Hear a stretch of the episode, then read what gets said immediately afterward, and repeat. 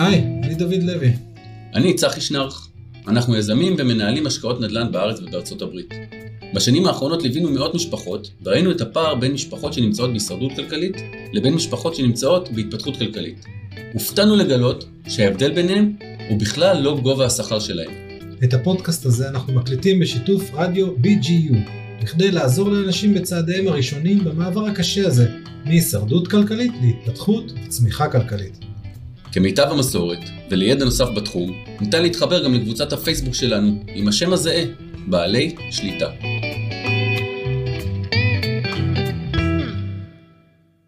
היא בת, היא הייטקיסטית לשעבר, היא פנסיונרית, היא משקיעה, היא מרצה, היא בלוגריסטית, היא מאמנת, היא פיננסית, היא מאמנת פיננסית, היא פודקסטרית, היא אופטימית, היא סופרת, היא משקיעה בנדל"ן, היא משקיעה בשוק ההון, היא משקיעה בעצמה, ויש לה השקעה לכל תקופה.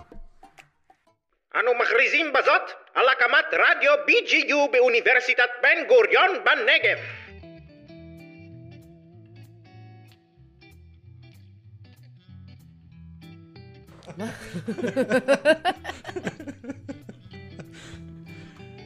דוד, בוקר טוב. בוקר אור. מה העניינים? אני מצוין, מה איתך? מה? מזמן לא הקלטנו.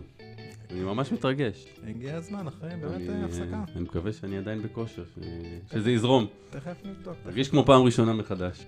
רק בלי בוזי. איפה בוזי? בוזי לא בא לתל אביב, אבל אנחנו צריכים לפעמים להקליט בתל אביב, פה בעולם, איך נקרא, אולפן? פרוקאסט של אור. אז תודה אור, אם אתה שומע. ואיתנו היום אורה אריאל, היא פיגורה רצינית בתחום ההשקעות, ואני ככה אחר התיאור, לפני שנפנה אליה, היא בת, היא הייטקיסטית לשעבר, היא פנסיונרית, היא משקיעה, היא מרצה, היא בלוגריסטית, היא מאמנת, היא פיננסית, היא מאמנת פיננסית, היא פודקסטרית, היא אופטימית, היא סופרת, היא משקיעה בנדל"ן, היא משקיעה בשוק ההון, היא משקיעה בעצמה, ויש לה השקעה לכל תקופה. האמת? מרשים. האמת שזה התיאור הכי טוב ששמעתי עליי אי פעם, נראה לי שסיים בזה את הפודקאסט. את אומרת את זה בכל פודקאסט. די, תמשיך. אז אורה, אולי ניתן לך לספר ככה ברצינות על עצמך. הכל ברצינות, כן, אבל תחברי את זה לאיזשהו סיפור. זה מדהים, אני לא יודעת איך לעבור אחרי הפרזנטציה הזאת. אני אורה אריאל. או האופטימית, כפי שאני אוהבת לקרוא לעצמי. ובאמת שבתחילת הדרך שלי לא היה לי שמץ של מושג על עולם כסף, השקעות, וזה היו אפילו אומרים לי, תעשי החזרי מס שמגיעים לך, כמו לרוב השכירים במדינת ישראל, ואמרתי, מה פתאום? מה לי ולזה? להגיש דוחות למס הכנסה? והיום אני נורא מעודדת לעשות את זה, כי כאילו, עד שרשות המיסים יכולה לשלם לנו כסף חזרה, זה רעיון נורא בעיניי. ומאיזשהו שנה נפל לי האסימון, ואמרתי לעצמי, אוקיי, אני עבדתי בהייטק, עשור מחיי נתתי לתעשיית ההייטק בישראל, וידעתי תמיד שאני לא אוהבת את זה, וזה לא מה שאני רוצה לעשות, ולא היה לי מושג מה אני רוצה לעשות שאני גדולה, אני עדיין לא יודעת. הם יודעים שם בהייטק שלא אוהבת את ההייטק? עכשיו אני די בטוחה שהם יודעים את זה. עכשיו זה כבר מופיע בכל מקום. אני חושבת שהם גם ידעו את זה אז. הבוס שלך עוקב או לא עוקב, זה האינדיקציה אם לקחו את זה יפה. לא, הבוס שלי מקסים, נפרדנו בחיבוק, בידידות, בעבר, הכל היה בצורה הכי יפה שיש. ובאמת התחלתי להיכנס נורא לאובססיה של ללמוד איך לגרום לכסף שלי להשקיע בשבילי. שזה היה עוד לפני שעזבת. נכון, לתוך, כאילו ממש בתחילת הדרך שאמרתי, אוקיי, אני לא נהנית מזה, אני לא אוהבת את זה, אז ניסיתי להחליף מקום עבודה, וראיתי שהתחושות האלה כל הזמן חוזרות אליי, שאני לא מרגישה שעשיתי משהו משמעותי בשבילי בסוף היום. ואז הבנתי שאני יכולה להשקיע את הכסף, ואז הכסף יעבוד בשבילי. ואז זה שאני לא יודעת מה אני רוצה לעשות, זה יהיה בסדר.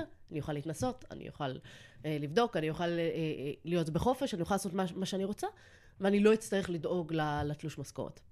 וברגע שהבנתי שאפשר לעשות את זה, ממש נכנסתי לאובססיה, לאטרף, אמרתי, אוקיי, בואו נראה איך אנחנו עושים את זה. התחלתי לעשות סדר בכל ההכנסות, הוצאות, הורדתי הרבה מאוד מההוצאות שלנו. היינו חוסכים בין 50-60% מההכנסות כל חודש. מרשים. לא היה ילד אז. קצת פחות מרשים. זה עוזר. זה מאוד עוזר. ובאמת את כל הכסף אז למדתי להתחיל להשקיע אותו. ובהתחלה התחלתי בשוק ההון, ואחר כך עברתי לאסטרטגיה אחרת בשוק ההון. אחרי זה הרגשתי שיש לי יותר מדי, אמרתי, אוקיי, בא לי לעשות משהו אחר, ואז למדתי כבר על נדל"ן, ואז התחלתי ללמוד על כל מיני עולמות של השקעות אלטרנטיביות ודברים כאלה, ופשוט כל הזמן המשכתי ללמוד, והמשכתי להשקיע, והמשכתי ללמוד, והמשכתי להשקיע, עד שבאמת הגעתי למצב שההשקעות שלי עבדו יותר קשה ממני, והרוויחו יותר ממני בעבודה בהייטק. החלום. חלום של כל משקיע. לזוג הייטקיסטים זה אפשרי בזמן יותר קצר, אם הם יודעים לא לגור במרכז תל אביב ולהזמין וולט כל היום, אז זה אפשרי. גם בעיר היקרה בעולם. אפילו בעיר. אפילו בעיר היקרה בעולם. ושוב, זה היה באמת אחד המסעות הכי מרתקים שיצא לי לעבור. כמה זמן פחות או יותר לקח? זה לקח איזה 6-7 שנים בערך. כלום זמן. כלום זמן. בעולם של התפתחות כלכלית. כן, חשוב לי להגיד שזה נשמע ככה, הייתי קמה ב-6 בבוקר, הולכת לישון ב-1 בלילה ולומדת, חוקרת, הולכת לקורסים, הולכת להרצות, שילמתי המון המון כסף על קורסים, על ללמוד איך לעשות את זה. זו הייתה השאלה הבאה שלי, זאת אומרת, שאת אומרת, הלכתי ללמוד. יוטיוב, פייסבוק, או קורסים רשמיים, או גם וגם? גם וגם הכל, אבל אני אישית יותר מעדיפה את הקורסים, לא יודעת אם קורסים רשמיים, אלא קורסים שהם פרקטיים יותר. באוניברסיטה הרבה אנשים יוצאים, לומדים משקעות, לומדים מימון, לומדים כלכלה, אין להם מושג איך להשקיע בסופו של דבר. אז העדפתי ללכת על קורסים שהם יותר פרקטיים, גם אם אין לזה אסמכתה רשמית מאחורי זה. ושם נורא מקצרים את הדרך, כלומר היום הולכים לאיבוד באינטרנט. גם התחלתי תוך כדי התהליך, נורא כעסתי, כאילו ממש כעסתי על זה שהתחלתי ללמוד את העולם הפיננסי. רבק, כאילו אני סיימתי תיכון, סיימתי צבא, סיימתי אוניברסיטה, ולא ידעתי מה זה ריבית הפריים. למה זה? זה הקפה שכולנו מקבלים כשמתחילים להשקיע ולהגיד, למה את זה לא לימדו אותנו? איפה זה היה? כמו בשלבי גמילה שיש אובדן, כעס, זה, אז חלק משלבי ההשקעה, כעס על זה שלא גילו לי. למה אף אחד לא אמר לי את זה קודם? שלבי האבל. כן. התיאוריה שלי שהמערכת החינוך אומרת, טוב, אתה חייב לדעת את זה, אז אין טעם שאני אספר לך. אתה גם ככה תגלה את זה אחר כך. זה חשוב מדי כדי שאני אספר לך את זה, חבל שלקלקל לך את זה. דווקא אני מסכימה את זה. כן, מסקרן אותי, אמרת כאילו שלא היה לך מושג, לא ידעת, אפילו לא עשית החזרי מס בעצמך, והבנת שאת צריכה להשקיע, והתחלת להשקיע. משהו פה, בפער הזה, איפשהו רוב האנשים לא מבינים. מה קרה בפער הזה? מה עושים בפער הזה? מה גרם לך להבין? ומה עשית כשהבנת? זאת אומרת, ככה פתאום נפל עלייך כמה בוקר תובנה, רגע, אני צריכה להשקיע, היה שם איזה טריגר. זה לגמרי ככה פתאום, כאילו זה היה באמת משהו שנחת עליי באותו רגע, כי שוב, במשך שנים באמת עבדתי בהייטק, לא הייתי מרוצה, לא נהניתי ממה שעשיתי. הייתי טובה בזה, היה לי כאילו קולגות, היה לי בוסים מדהימים, כאילו היה נוח והיה נעים, אבל לא הייתי מרוצה בסוף היום. וזה חוסר נוחות יומיומית, ואז נתקלתי בפוסט של הסולידית. אוקיי. המלכה האם של עולם ההשקעות הישראלי, והיא פתאום רשמה שזה מה שהיא עשתה, וזה מה שמעניין אותה לעשות גם. מה זאת אומרת שזה מה שהיא עשתה? שהיא יצאה לעצמאות כלכלית, היא דיברה על איך להשקיע, היא דיברה על איך להפוך את הכסף שלנו לזמן, במקום כל הזמן למכור את הזמן שלנו תמורת כסף, איך לקחת את הכסף שלנו ולקנות איתו חזרה את הזמן שלנו. ואת זה אפשר לעשות על ידי השקעות, וברגע שנפל לי הסימון הזה, והאמנתי, וואו, אוקיי, אני לא חייבת להוציא את כל התלוש משכורת שלי כל חודש. אין שום סיבה הגיונית שאני אהיה ככה באיזון, או אפילו במינוס קטן מדי פעם, כי הדברים האלה הם לא בהכרח חשובים לי, אני פשוט לא ידעתי על משהו יותר טוב שאפשר לעשות. ואז כשהבנתי שיש דברים יותר טובים שאני יכולה לעשות עם הכסף, כמו להשקיע אותם, ולגרום לזה שאני לא אהיה חייבת לעבוד במקום שאני לא הכי מתחברת אליו, אז זה פשוט שחרר. שזה גם כמו לקפוץ כמה מדרגות במכה, כי בדרך כלל אנשים מתחילים בלחסוך. פשוט הרוב האנשים מבינים שהם צריכים לחסוך, כולם את זה אפילו בבית ספר לימדו, לחסוך זה טוב, זה בריא, ההורים לימדו, מתחילים בלחסוך. ואז המתקדמים אומרים, אוקיי, אם אני כבר חוסך, אז עדיף להשקיע, יש בזה יותר רווח, הכסף עובד בשבילי, לא רק אני עובד בשביל הכסף, ועוברים להשקיע. את אומרת, לא קפצתי ישר להשקעות, מבחינתי בשנייה שהבנתי את זה, כבר רציתי שהכסף רק הוא יעבוד בשבילי. אני בכלל לא יעבוד, רק הוא יעבוד בשבילי, אני בכלל רוצה לצאת מהמרוץ, רוצה לעשות כסף ולשלוח אותו לעבוד, ואני אתפנה לתחביבים שלי. זה קפיצה מאוד מאוד גדולה. זה היה בדיוק הסימונים שנפלו עליי כשקראתי את הפוסט הזה, כי לא ידעתי שזה בכלל אפשרי. כמה פעמים קראת אותו? את הפוסט, אני זוכרת ממש את הערב שזה, ראיתי, כאילו נתקלתי פעם אחת באיזה פוסט של הסולידית, ואני זוכרת שממש באותו לילה, נשארתי עד איזה 2-3 בלילה, וקראתי כאילו חצי מהאתר. ממש עברתי כאילו עקוב פוסטים, כי אמרתי, וואו, יש פה משהו שפותר לי את הבעיה. אחד הדברים שאתה אמרת שבאמת אנשים חוסכים, כי אומרים להם שצריך לחסוך, אומרים להם שזה טוב, אוקיי? בדיוק כמו שאנשים אומרים, אוקיי, אז אני אעלה קצת במדרגות כי אומרים שזה טוב, או אני אוכל סלט כי אומרים שזה בריא, אבל זה לא משהו שמתמידים בו יותר מדי, כי תהיה מולך איזו עוגת שוקולד כיפית, אתה תאכל אותה, למרות שאתה יודע שזה לא טוב וזה לא בריא. כשיש לך מטרה מאוד ספציפית שאתה רוצה להגיע לה, זה הרבה יותר קל. לה מאוד מאוד קל להיכנס לכושר לקראת החתונה. כי היה לי מטרה, היה לי דדליין. המטרה או הדדליין היה פה? שלהם. מטרה עם דדליין. זו מטרה שהיא יותר טובה, אבל המטרה שלי באמת הייתה, אמרתי, אוקיי, אם היא יכלה לעשות את זה, למה שאני לא יוכל לעשות את זה גם? ואז התחלתי ללמוד איך לעשות, והמטרה שלי כל הזמן הייתה, הנה, הפתרון שחיפשתי. אני לא יודעת במה אני רוצה בדיוק לעבוד, אני לא יודעת מה אני רוצה לעשות עם היום-יום שלי, אני רק יודעת שמה שאני עושה לא מתאים לי, אני אכנס לדיכאון אם אני אמשיך להישאר שם לאורך זמן, ויש גבול לכמה פעמים אני יכולה להחליף עבודה, ואז יש את האנרגיות של התחלת העבודה, ואז זה יעבור לי. אני רוצה את החופש לקבל את ההחלטות, אני רוצה את החופש לקום בבוקר, ולהחליט שבא לי להישאר לישון, שבדיוק הבוקר זה קרה, הלדיר אותי ב5, חזרתי פשוט אחרי שהוא הלך לגן לישון עוד קצת. ואני רוצה את החופש הזה. לפודקאסט, לעבור העננה ו... נכון. מלאת אנרגיה. נכון, גם היה קר בחוץ והפוך חמים ונעים. ורציתי את היכולת באמת לבחור, במיוחד כי לא ידעתי כל כך מה אני רציתי. וזה פתר לי ממש את הבעיה, אמרתי, אני לא חייבת לדעת לאיזה תחום, כי נורא קשה לעזוב את ההייטק. זה כלוב של זהב לגמרי, רכב חברה, משכורת, טיסות לחול, כאילו, כל הבאורים שאתה רוצה, יש לך את זה שם. אבל אין לך את החופש בחירה. אני עדיין בנקודה הזאת, כי בהרגשה, הרבה אנשים נתקעים, זאת אומרת, לא עושים את הצעד הזה, נשארים בכלוב של זהב. הרי אני מניח שנתקלת ברעיונות של השקעה, או של חיסכון, או של הכנסה פסיבית כזאת או אחרת. אני לא מדבר על כל מיני, זה ממש השקעות, כאילו לא עבודה בכסות של השקעה פסיבית, אלא... מה היה הטריגר שעשה את הפוסט של הסולידית שונה מבחינתך? זאת אומרת, תקנית אינטראה, אולי בכלל זה לא עניין אותך, בכלל לא פגשת את זה לפני. אני לא פגשתי, לא עניין אותי, כלומר, עולם ההשקעות לפני כן לא עניין אותי. ברגע שמישהו בא ואמר לי, עולם ההשקעות יכול להביא אותך למצב שבו את יכולה לבחור מה את רוצה לעבוד ללא קשר להכנסה, את יכולה ללכת להתנדב כל היום עם ילדים מעוטי יכולת, את יכולה לשבת ולהיות סופרת ולכתוב את הספרים שלך, את יכולה לעשות מה שאת רוצה. זה מה שהבנתי מעולם ההשקעות. אני אאמר ואני אציע שהפוסט הזה רשם לך את זה בתור נוסחה. כתב לך את הנוסחה, השקעות שווה חופש. נכון. וזה מה שקנה אותך. בדיוק. זאת אומרת, חיבר מהשקעות, שזה דבר כזה של כסף וחומרי ושל אנשים כאלה, שמשקיעים בבורסה וכאלה מהסרטים, show me the money וכאלה אנשים רעים שרוצים כסף, פתאום זה שינה את המשוואה לחופש, השקעה שווה חופש לכל אחד. זה היה...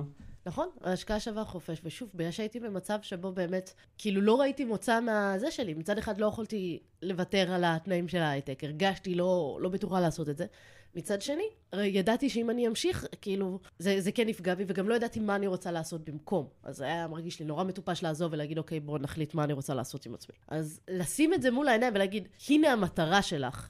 ואמרתי, אוקיי, זה בדיוק מה שאני רוצה. ואני חושבת שהרבה אנשים לא עושים את זה, כי אולי כן הם אוהבים את העבודה שלהם, אולי כן נוח להם ולא חשוב להם לעזוב את מקום העבודה כמו שלי היה חשוב באותו זמן. ואולי פשוט הם לא מוכנים לשלם את המחיר של... כדי להשקיע, אני חייבת לוותר על כסף כאן ועכשיו. אני חייבת לוותר על הנוחיות שלי כאן ועכשיו. ממש עוד תואר עשית. מה? ממש עשית עוד תואר בתכלס. כן, כן. מה? איך היה לרתום את בעלך לרעיונות החדשים? זה היה קשוח. כן? חשבתי שהוא ככה... היה בפנים עוד לפני, ואת עכשיו... לא. האמת שאחד הדברים הכי טובים, אני כאילו ברגע שהבנתי את הדבר הזה, באתי ואמרתי לו, תקשיב, אנחנו צריכים להתחיל להשקיע, חייבים להשקיע את הכסף שהוא יעבוד בשבילנו והכל, אמרתי לו את כל הזה, אמרתי, אוקיי, לך תלמד איך להשקיע, לא, לך תתחיל להשקיע את הכסף שלנו. אהב תפקיד שלך, כן? והוא אמר את אחד הדברים נראה לי הכי טובים במערכת היחסים שלנו אי פעם, אמר, לא רוצה, אוקיי, את רוצה, תעשי את זה את, אז עשיתי את זה. ואני באמת מודה לו עד היום שהוא לא לקח על עצמו תפקיד ש... בנים מותר להגיד לו כמה שנים אחר כך, אולי זה... אפילו כדאי. זה לוקח כמה שנים, אבל בסוף מעריכים את זה. לא, סטטיסטית, נשים מצליחות להשיג צועות יותר טובות מגברים בהשקעות. בדוק? בדוק. מעניין. גוגלית. שלחי לנו את זה? יש המון מחקרים שעשו בנושאים. נוסיף את זה לקבוצה. נשים מצליחות לעשות רווחים יותר גבוהים, תוך לקיחת פחות סיכונים. שזה ההולי גרייל של עולם ההשקעות. לגמרי. כי אנחנו לא מודעות באגו. מעניין. זה גם במחקרים? זה גם... כן, כן. בדיוק דיברתי עם חבר שלי שהוא צריך לפטר את היועץ השקעות שלו, שזה הוא, כי כל מה שהוא עשה זה היה... דגל אדום, לא, לא. לא, פשוט ירד, אז קניתי עוד. לא, לא, זה לא מה שעושים.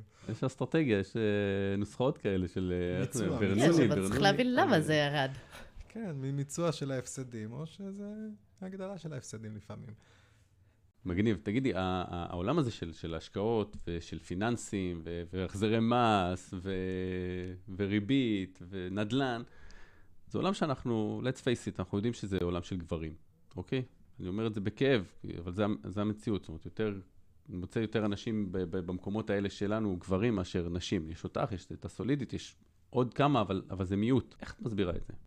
אני חושבת שאגב, אני יכולה לקשר את זה היא גם אשת מקצוע ממש, אז כן, ממש, איך את מסבירה את זה? שמראים את ההבדלים למה נשים בדרך כלל מצליחות להרוויח יותר בשוק ההון מאשר מגברים.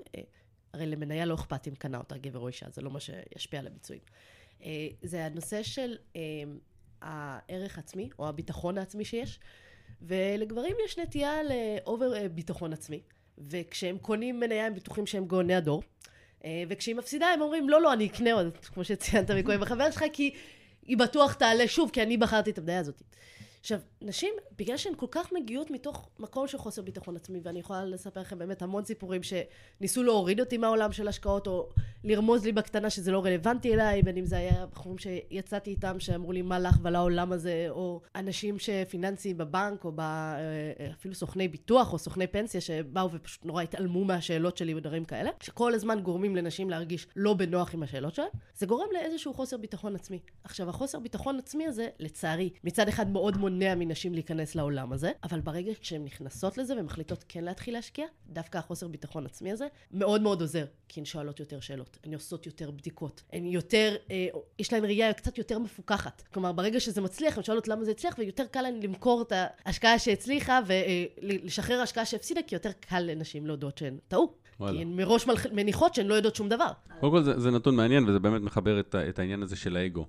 אבל השאלה היא למה מלכתחילה נשים לא נכנסות לעולם הזה של השקעות, ואת אומרת לי, זה בגלל שאנחנו מורידים אותם? שאנחנו חוסמים אותם, הגברים? אני לא, כי זה יותר החברה, פחות הגברים. אני לא לוקחת את זה כחברת מינים, זה יותר התרבות עצמה. אצלי נגיד גם, זה לא משהו שהוא רק הגברים, אבל כשאני נכנסתי לעולם הזה, ניסיתי לדבר על זה עם חברות שלי, והם לא דיברו איתי על זה בכלל, לא הסכימו לתקשר על זה. ועם ידידים שלי, עם חברים גברים, כן, כאילו, היה שיחה, היה על מה לדבר, הם לא ישר אמרו לי, טוב, אורה, בואי נעביר נושא. סיפרת לפני שהתחלת להתעניין בעולם הזה, החזרי מס בכלל לא עניין אותך לעשות. לא היית מוכנה לשמוע שום דבר בעניין הזה של פיננס. עכשיו, יש יותר נשים שלא מוכנות לשמוע כלום בעניין הפיננסים מאשר גברים. זאת אומרת, עוד לפני ההשקעות, בכלל במהות להתעסק בזה, יותר נשים לא מוכנות לשמוע כלום מאשר גברים. כי מה? נכנס לבנק, שוב, זה עניין נכנס למשרד רואי חשבון, פחות שלנו, תמצא שם גבר, איפה? אין גברים. אבל זה לא, נגיד, לא מתחבר לי. כאילו, תחשב עכשיו. רואה חשבון, יש לנו שמאית, רואה חשבון, כל הבנקים, מנהלות בנקים, כולם נשים, אז כאילו, איפה? זה לא אומר כלום, זה לא אומר כלום. תיכנס למחלקת השקעות בבנק, יש שם לא מעט יועצות השקעות, שאל אותם כמה מתוכם באמת משקיעות בעצמם בכסף שלהם, לא תמצא הרבה. אני לא ברמה הזאת, אני כן יכולה להגיד שכאילו מבחינת חברה, באמת יש כן נטייה לנשים להניח שלא יהיה כסף, שוב, עד שנת 920 במדינת ישראל, נשים היו נחשבות רכוש של הגבר.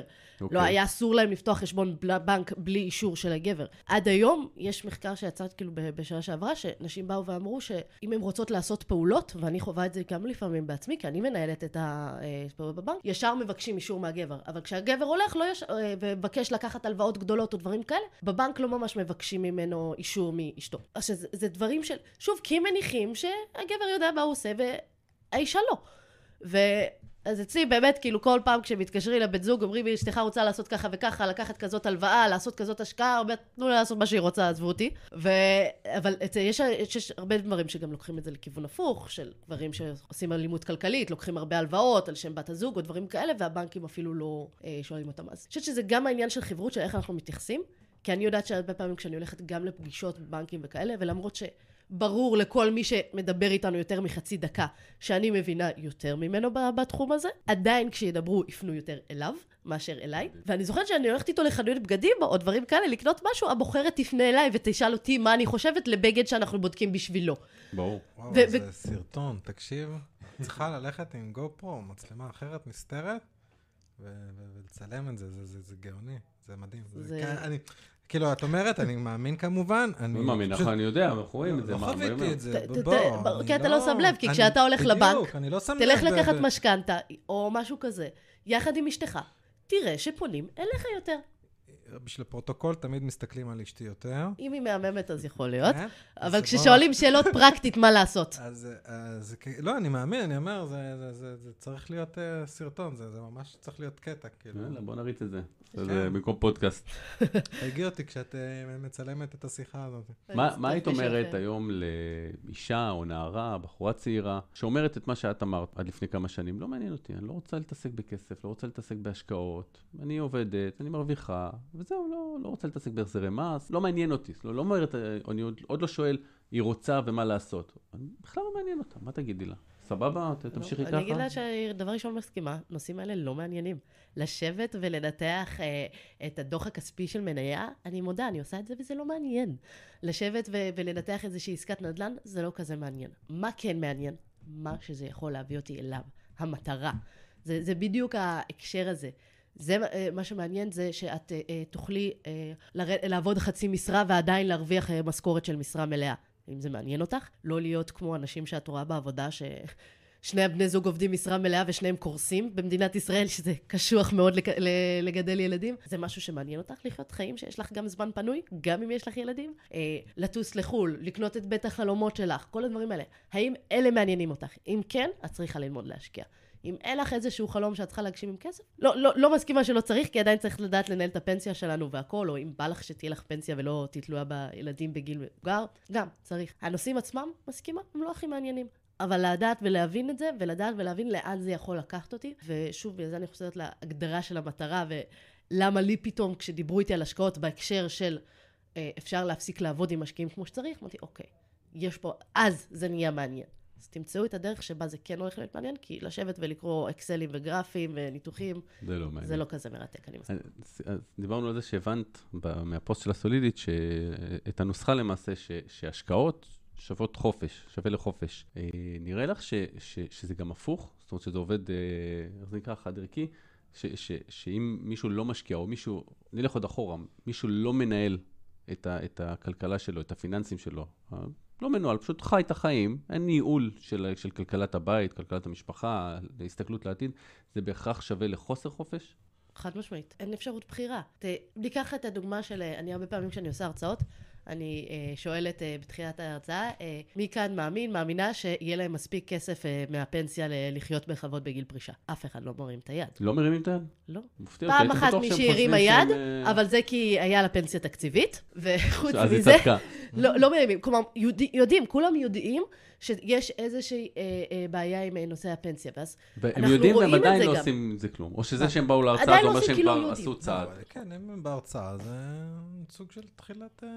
אני חושבת שיש התעוררות בנושא הזה, אבל באמת אנחנו רואים גם היום את החוסר בחירה. תסתכלו נגיד בכל העבודות של מאבטחים, קופאים, קופאיות, כל מיני דברים כאלה שאנחנו רואים שאנשים מאוד מבוגרים שעובדים, וקשה לי להאמין שזה באמת מה שבא להם לעשות בגיל מבוגר, לעמוד בקור בחוץ ולהגיד לאנשים, יש נשק, יש תו ירוק, יש כל שטות אחרת שהם ממציאים להם עכשיו, והם עושים את זה, כי אין להם את הכסף לפנסיה, כי הם לא דאגו לעצמם. אני כן חושבת שבהכרח היום יש איזשהו משבר פנסיון, יש איזה, זה שוב גם יכול להיות קורונה, נאבד את העבודה, לא יהיה לנו כסף והכל, זה ישים אותנו במצב של ממש חוסר ברירה. זאת אומרת שרוב האנשים כבר יודעים שהם לא יכולים להסתמך על הפנסיה, ועדיין הרוב לא עושים, הרבה לא עושים השקעות ולא מנהלים את הפיננסים שלהם. אותי מעניין אם יש איזשהו חסם שמייחד נשים. זאת אומרת, מה החסם העיקרי שדווקא נשים נמנעות מלעשות את הצעד הזה? דיברנו על הסביבה ועל חוסר ביטחון. זה מה שעוצר, או שיש איזשהו משהו מובנה אחר שאפשר לפתור אותו אולי באימון שאת עושה, או... יש הרבה דברים, אני חושבת שגם הרבה פעמים, זה נגיד משהו מדהים ששמתי לב, שהפנייה מרגישה שהיא לא נועדה לנשים, אוקיי? אני כשהייתי הולכת, ועדיין כשאני הולכת לערבים שמדברים בהם על השקעות, שמדברים בהם על השקעות בשוק ההון, בבורסה, כאילו בנדלן, לא משנה מה, אני מרגישה כאילו חזרתי להייטק, שמבחינתי זה אומר אין לי תור בשירותים כי כולם גברים. זה היתרון. אבל ברגע שעושים, והדבר היחידי שאני עושה, וכאילו יש יוזמות שעושות את זה, ברגע שעושים קורס שהוא לנשים, עושים הרצאה שמעבירות אותה נשים, והפנייה היא בלשון נקבה. רשום למטה, כמובן גם גברים מוזמנים והכל, אבל רק יש פנייה ללשון נקבה, מה שזה עושה, זה גורם לנשים להגיע, והאירועים האלה מפוצצים. וזה מה שאת עושה? את עושה הרצאות כאלה לנשים? אני עושה הרצאות כאלה לנשים, אני משתתפת, העברתי בעבר גם קורסים לנשים בלבד, אני מאוד אוהבת את האווירה הזאת. גם מחקרים מראים שנשים מצליחות יותר בנושאים שהם נחשבים יותר גבריים, כשהן לומדות לבד, כאילו בלי גברים. את מרגישה שאת מצליחה לפתור להם את החסם הזה בקורסים שלך? זאת אומרת, להביא אותם ממקום של... אצל זה שהם באו והם שילמו כסף והם נרשמו, והם לא נרשמו לקורס אחר שבו הם היו האישה היחידה בחדר, כי אני עשיתי את זה. ואני הרגשתי את זה, ואני באמת הלכתי לקורסים שאני באמת, זה במקרה הטוב היה אני ועוד מישהי, וכל השאר גברים. הולכים לאירוע, הכל גברים. מלכתחילה הפנייה לגברים, ומלכתחילה גם כל המרצים הם גברים. כמה משקיעות גדולות אתה מכיר שאתה יכול לדבר עליהם? יש את קאטי ווד. אני מכיר את אורה. יכול לספר עלינו, שבביזנס שלנו, של השקעות נדל"ן בארצות הברית, מאוד מאוד חשוב לנו, היה חשוב לנו, שכל פנייה, תהיה מנוסחת בצורה כזאת של זכר ונקבה, שיהיה נכון לשני המינים, ואם לא, ממש... בלי סקס, כאילו. כן, יוניסקס. המגדרית. המגדרית. ממש התאמצנו. שכאילו בלי... אני יודעת, גם אני עובדת מאוד קשה, כל הדפים שלי, כל הפניות מנוסחות ככה. ממש התאמצנו הרבה, כל פוסט, כל מכתב, כל פנייה, ישבנו באמת לנסח, ואז אנחנו הולכים אחורה, מסתכלים, אוקיי, מי המשקיעים שלנו? מי המשקיעים? מי אלה שלוחצים על הקליקים? כן, למי אנחנו פונים? מי האבטר של הביזנס שלנו? כולם גברים, אז הפסקנו להתאמץ. אז זה איזשהו לופ. זה איזשהו לופ, אני מסכימה. בשביל האישה שאולי תקרא את זה, ואולי תלחץ או לא, אחת מתוך מאות או אלפים שמעורבים בפוסט. אני אגיד לך את האמת, נגיד בשביל זה, זאת בדיוק הסיבה שהוצאתי את הפודקאסט שלי, שבו אני מראיינת רק נשים מעולם ההשקעות. כי גם אין דוגמאות. כי בסוף... אנחנו הרבה יותר ליברלים, רק... אנחנו משתנה... נכון, אבל מתוך כל האורחים שלכם, כמה נשים יש וכמה גברים. האמת, בדיוק דיברנו על זה, הרוב. זה מה שאני אומר לך, כל מי שאנחנו אומרים, נשים לא, ואז אתה אומר, היא משקיעה, היא המנהלת של הכספים, היא המנהלת של היועצת משכנתאות שלנו, היא העורכת דין שלנו, העורכת דין האחרת שלנו, אתה יודע, כאילו כל מיני נשים. אני יודעת שהן קיימות. אני מוקף נשים, ישבנו בישיבות עם חברות גדולות, נכנסת המנהלת, המנהלת שלה, הסגנית מנהלת, המנהלת תיק, המנהלת, העורכת דין שלנו, אנחנו יושבים. צחי, אנחנו הגברים היחידים בחדר. איזה תחושה מוזרה הזאת. לא, ההפך, בכיף. אני אבא ל3, הוא אבא ל4, אז שמחים, אבל... זאת אומרת, זה כן יש איזה דיסוננס, שאת אומרת, אוקיי, אבל כשהם מגיעות הביתה, הם כבר לא יעשו את זה. לא, אני לא מתשאב, אני אומרת שאתה חווה את זה מתוך התעשייה, אבל תסתכל על העיתונות, תסתכל על התקשורת, תסתכל על... כשחושבים על המשקיעים הגדולים, כשחושבים על הזה, או כשחושבים על משקיע, אתה יודע מה, אחד הדברים כשאני נכנסתי לעולם הפיננסי, הלכתי לאיזשהו מפגש נטוורקינג, רק התחלתי את האתר, את הבלוג וזה, ומישהו התחיל לדבר איתי ושאל אותי מה, כאילו, מה את עושה? אז אמרתי, אני מתעסקת בפיננסים, בהשקעות וכאלה. הוא אומר לי, את חייבת לשנות את כל הלוק שלך. אף אחד לא יקנה שאת זה. את נראית ילדה, את באתי בג'ינס, וזה, את לא יכולה להיות יועצת פיננסית ככה. ובהתחלה... ואמרתי, אוקיי, גבר מקריח עם קרס, אני בחיים לא יהיה. אוקיי, זה לא יקרה. ואני חושבת שזה אולי הבעיה. זה הספוט שלי, כן.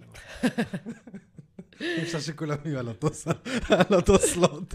זה נכון, אבל אם עכשיו היו לוקחים תמונה של שנינו ושואלים מי היועץ הפיננסי מבין שניהם, כנראה ש90% מהאנשים היו בוחרים בך ולא בי, וזה לא בגלל שאני פחות טובה או אתה יותר טוב, זה בגלל שיש איזושהי התניה תרבותית, בגלל שכל הדוגמאות וכל מה שאנחנו מכירים זה של גברים, וכשכל מי שמתעסק בהשקעות, סליחה, שכל מי שמקבל את הפרסום להשקעות זה גברים, וכל מי שמדבר על זה ורואים את זה, זה גברים. אז נשים באיזשהו מקום מקבלות את ההרגשה שזה עולם של גברים, וזה מה שאני מאוד רוצה לשנות. כלומר, יש המון נשים שעוסקות בזה, יש המון, הן פשוט לא מקבלות את הבמה, הן לא מקבלות את הפוקוס, הן לא אלה שמתחילות את המהדורות חדשות, והן לא אלה שמזמינים לרעיונות ודברים כאלה, כי יותר קל להזמין את הגברים. זה מועדון חברים סגור, כמו מה שקוראים לזה, ואז חבר מביא חבר, וזה לא חברה מביאה חברה. ושוב, זה מה שאני מנסה לעשות עם הפודקאסט שלי, לשים איזושהי אנטיתזה ולהראות, הנה, יש המון נשים משקיעות, וזה גם הפידבק שאני מקבלת. תזכירי לא לנו, למי ששומע, קוראים לפודקאסט שלך, שיחפשו אותו כי הוא מרתק, במיוחד נשים. משקיע תקרא לאחותך, ומה שאני מקבלת כפידבקים הרבה, אני מקבלת נגיד ממתמדים של אמא ובת, או דברים כאלה. כשאת אומרת את זה, הרי זה בכוונה דו משמעי, אבל מה יותר מעניין אותך? שיגיד משקיע תקרא לאחותך, או משקיע תקרא לאחותך? מה... שניהם, אבל מה שאני אוהבת בשם הזה זה שהוא מצד אחד מאוד פונה לנשים, כלומר הוא מאוד מקרב אותם, מצד שני הוא גם לא מדיר גברים, כלומר... תקרא גם. הוא גם וגם, וזה גם משהו שאני מאוד לא אוהבת בעולם הזה, כי כשיש רק נשים ארצות, או פאנל שהוא רק של נשים, זה נחשב למשהו שהוא לנשים. וכשיש פאנל שהוא רק גברים, אז זה לכולם. וזה משהו שאני מאוד רוצה לשנות, ולכן אני מראיינת רק נשים, ויש לי המון מאזינים גברים, והם מאוד אוהבים את זה, הם לפעמים מתלוננים שאני מדברת בלשון נקבה, אבל אפשר להתמודד עם זה. אבל כן הרעיון, כאילו מה שאני מקבלת כפידבקים, זה שבאות נשים ואומרות לי, וואו, זה פתח לי את הראש, ראיתי יותר דוגמאות, ראיתי אישה שדומה לי, ראיתי מישהי חרדית שהצליחה לעשות את זה, ראיתי מישהי שהיא אימא והצליחה לעשות את זה. הן רואות את עצמן בדמויות שמדברות, ואז אומרים, אוקיי, קל לי להזדהות עם זה. ואתם, כשאתם גדלתם וראיתם, דיברו איתכם על משקיעי נדל"ן, או ראיתם את זה, היה לכם המון דוגמאות של אנשים שיכולתם להזדהות איתם, ולנשים לא היה את זה. וזה מה שאני רוצה לעשות, להביא יותר את הסיפורים של נשים של המשקיעות, כדי לתת יותר דוגמאות, כדי להראות לאנשים, וואלה, הם עושות את זה גם אתן יכולות, והנה, היא עשתה את זה, היא עשתה את זה ככה. זה לא רק שלהם, זה גם שלנו. נכון, וזה חובה שזה יהיה שלנו. אז תגידי, אנחנו ככה נתחיל לכנס. מה היית ממליצה לנשים שבוא נגיד שכבר אמרו, אוקיי, יש פה משהו, מוכנים להיפתח. מה הצד הראשון שהיית ממליצה להם לעשות? אני חושבת שהדבר הראשון תמיד חוזר למטרה, להגדיר מה הייתן רוצות. כי זה תמיד טוב לחסוך, וזה תמיד טוב להשקיע, אבל כשיש לנו את הלמה החזק, שגורם לנו לעשות את זה, כשהגדרנו לעצמנו טוב טוב מה אנחנו רוצות, אז הרבה יותר קל להתמודד עם כל שאר הדברים. כי להגיד, אוקיי, אני רוצה להשקיע כי להשקיע זה טוב, כי אורה אמרה שלהשקיע זה טוב, לא יעשה שום דבר. אני רוצה להשקיע כי ממש חשוב לי להיות מסוגלת לקנות דירה במדינה שבה מחירי הדירות עולים. אוקיי, אז פה יש פה משהו, ותהיה מוכנה להתאמץ, ותהיה מוכנה לעבוד קשה וללמוד דברים חדשים. להגדיר מטרה, כן. מטרה שחשובה. לא, שוב, לא מטרה של לחסוך 10,000 שקל בחודש. מה שנקרא start with why. כן, בדיוק. והשלב הראשון בתכלס, זאת אומרת כבר, אוקיי, גיבשתי מטרה, אני משקיעה, יש לי מטרה.